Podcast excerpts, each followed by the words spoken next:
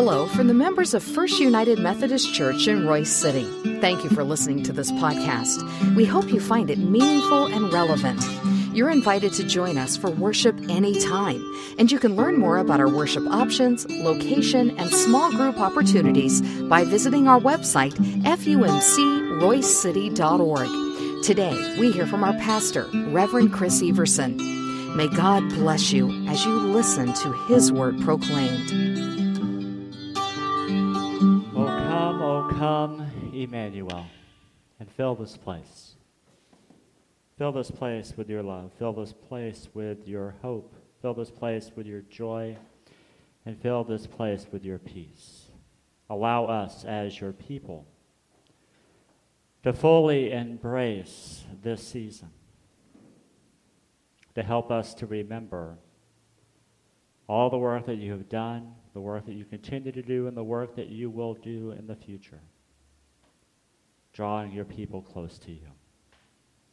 So, Lord, we ask that you let the words of my mouth and the meditation of each heart here be pleasing in your sight, O Lord, my strength and my Redeemer.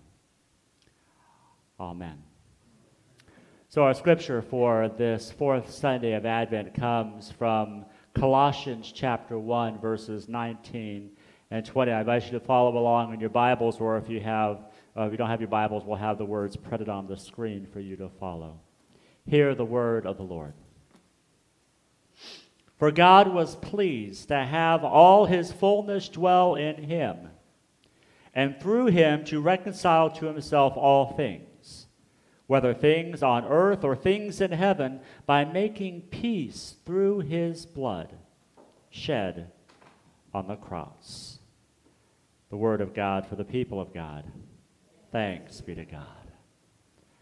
So hopefully, over this past three, four weeks now, as we've been moving through this Advent season, you've had the opportunity to, to see that Advent is, is a lot more than waiting for Christmas Eve. Now, sometimes it doesn't feel that way, especially when you have, have kids around you. You know that Christmas is what it's all about. You know, you buy the presents, you get all the food ready, all of those type of things. Those activities are so important. But but as followers of Jesus Christ, and, and for those who proclaim Christ as our Lord and Savior, we know that that's only part of this season. That, that, that there there is this, this bigger story that each and every one of us have the opportunity to live into. And, and when we grasp that picture, we see our place within it. And the place that we have in it is not just a, a little small place. It's a huge place because of the love and grace of Jesus Christ. See, we, we go all the way back to the beginning, all the way back to the beginning to, to Genesis. And we, and we have that, that great poem and that, that great story of, of creation, where we see the triune God gathered together and, and they create the heavens and the earth. They they separate the, the, the land from, from the water. They, they bring about all of the animals, all the vegetations, all of those things are brought together. And we know that after each one of those days, God says it is good. That, that, that God's creation is is good, and it is something that, that ties the community of the triune God together. But then, then God takes a little bit of dirt, and he forms humankind in God's own image. That's a beautiful thing. That, that's a beautiful thing for us to remember, that, that we are created in God's image. And sometimes I think we take that creation very lightly. We we don't look at that as, as an amazing thing. We look at it as like, okay, well, we could just kind of pass on that. And the reason why I think we do that is because the nature that we have now is a fallen nature, because we turned away. We turned away in, in greed, fear, in, in sin, and rebellion. And if we are honest, I think we see ourselves in a in a dimmer or, or smaller light because, well,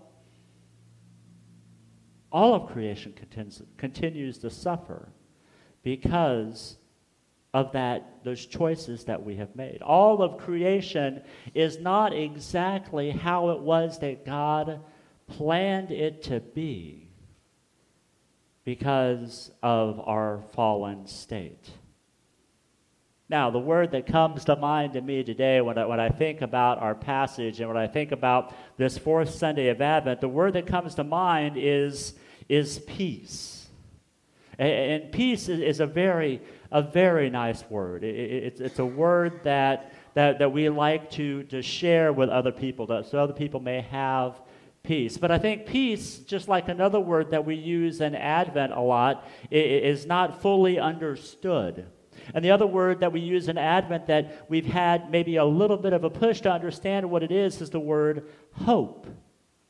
Remember the first Sunday of Advent, we talked about hope and, and how sometimes we look at hope as like, wow, I really, really hope my football team wins today. Or, man, I hope it doesn't rain because I, I, I want to go outside and do things. Or, man, I hope that I remember to bring everything that, that I need for, for the party or, or for the activities that we're doing. Th- that's not what biblical hope is. Biblical hope is being confident and ex- expecting and desiring for something good in the future. And because we claim Christ as our Lord and Savior, we know exactly what that is. We're not putting our hope in ourselves. We're not putting our hopes on, on our, our families or on our friends. We put our hope in Jesus Christ because we know that Christ is the one who will make things right.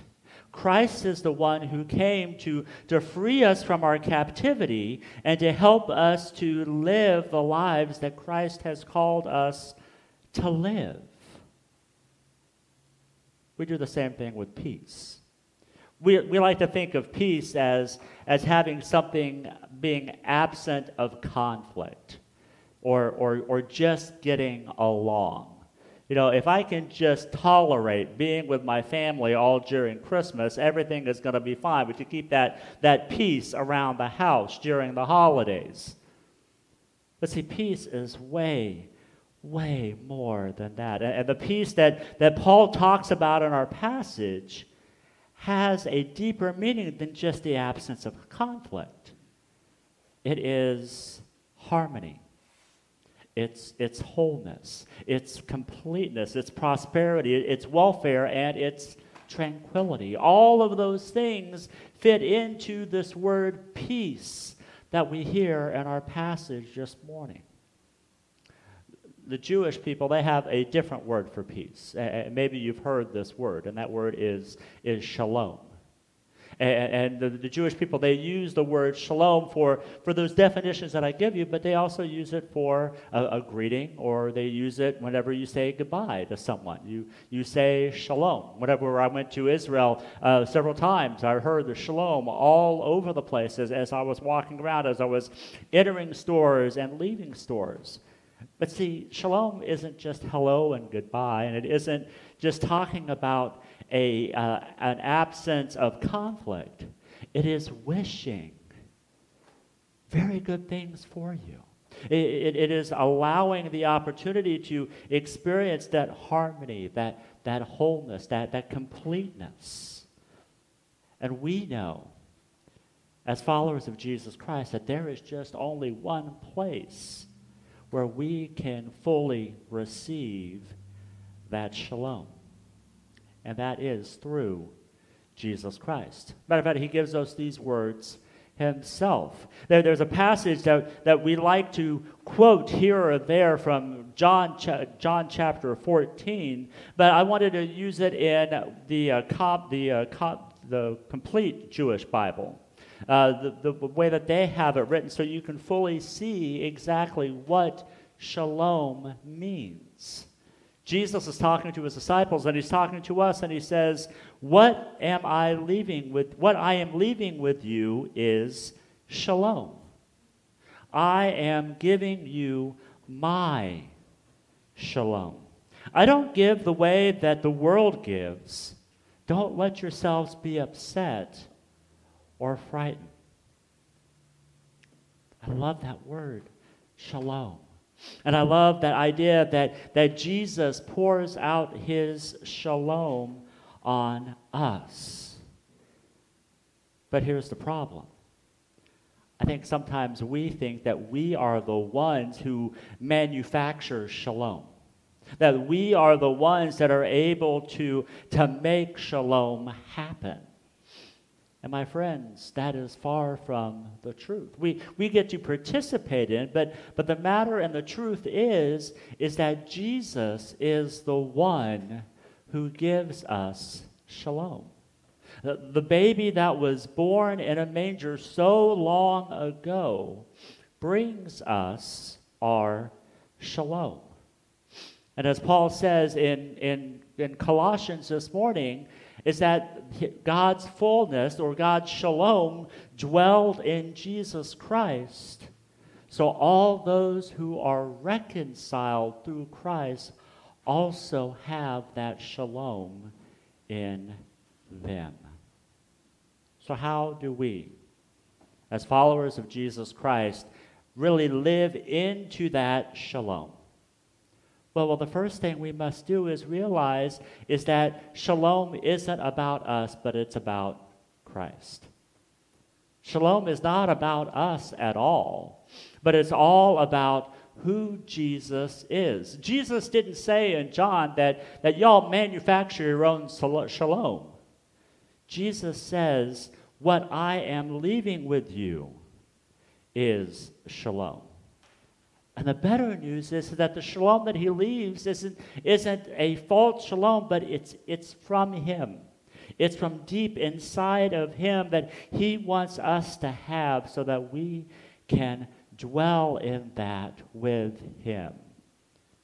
As I said, if we think that we can manufacture any type of peace on this planet or any type of wellness or security or prosperity without Christ, we missed the mark. We we missed the whole point. It is through him that we can receive his shalom. Shalom also helps us to remember that it helps us to see where we have been and, and where we are going. And one of the beautiful things about Scripture, from Genesis all the way to Revelation, is that it gives us a picture of what shalom should look like. Yes, I know that there are a lot of difficult stories and passages in Scripture. But but to understand our story and to understand the story that, that, that God has for each and every one of us, we need to take the time to understand the stories of Scripture. We we need to understand and say that, that this book here, this Bible, is inspired by God. And, and, and the word that God gives us through this text allows us to see how we as God's creation, how we as God's people can fully live in his shalom. And consequently, when we take a look at Scripture and we live in that shalom, it helps us to look at our community and see how we can extend, extend shalom to the people around us. But in order to do that, we have to know the story of our community. We have to know where we have been, what is happening around us right now, and where God is leading our community in the future. There are a lot of great stories about this church and about this community. I, I love having opportunities to sit around a table and listening to people talk about the past and, and how how God moved in the past within Royse City First United Methodist Church. I, I love hearing people sitting around a table and go, wow, can you believe what's going to be happening in Royse City in the future? There, there, there's a lot of, of great things that are happening, the growth, the opportunity, the, the stores, the, the people, all of this that will be happening around us. But when we fail to connect the two together, when we fail to honor the past and look forward to the future at the same time, it's like we're picking and choosing what it is that we want to hold up in our lives. We're, we're picking and choosing where we would like to place our shalom, but we're not listening to where God would like for us to place his shalom. And finally, and I think the most important aspect of this is that to fully live in shalom, we must be ready to participate in shalom. We must be ready to, to be active in our, our faith. We must be prepared to be active in our, our walk as followers of Jesus Christ. Because, my friends, we have to remember, it's called a walk in Christ, not a sit in Christ. We are called to be the hands and feet of Christ in a way that extends his love and grace to the community and world around us. See, see, that's what Jesus did. When, when Jesus came, he made peace through his blood. He made peace through the actions that, that he did on the cross and through his death and through his resurrection and through his rising again. He did all of these things so that we can experience the peace only Christ can give through us. But if only we had a sign, if only we had a way to see how we are supposed to live our lives as followers of Jesus Christ. But we'll get to that when we gather back together on Friday night for Christmas Eve. Let us pray. Oh God, you have given us ways to share your shalom. You have given us ways to, to participate in the work that you are already doing in and around us. And we pray as we move closer to the birth of the Christ child, the one in whom you were pleased to have all your fullness dwell within. Help us to realize that because your fullness dwelt in Christ, it may dwell in us as well. That, that the reconciliation that has been worked in us is helping to reconcile the world to you. So God, as we celebrate your shalom, as we celebrate your love, guide us and lead us to walk in your light and be reconcilers of the world around us. And we pray this in Jesus' name. Amen.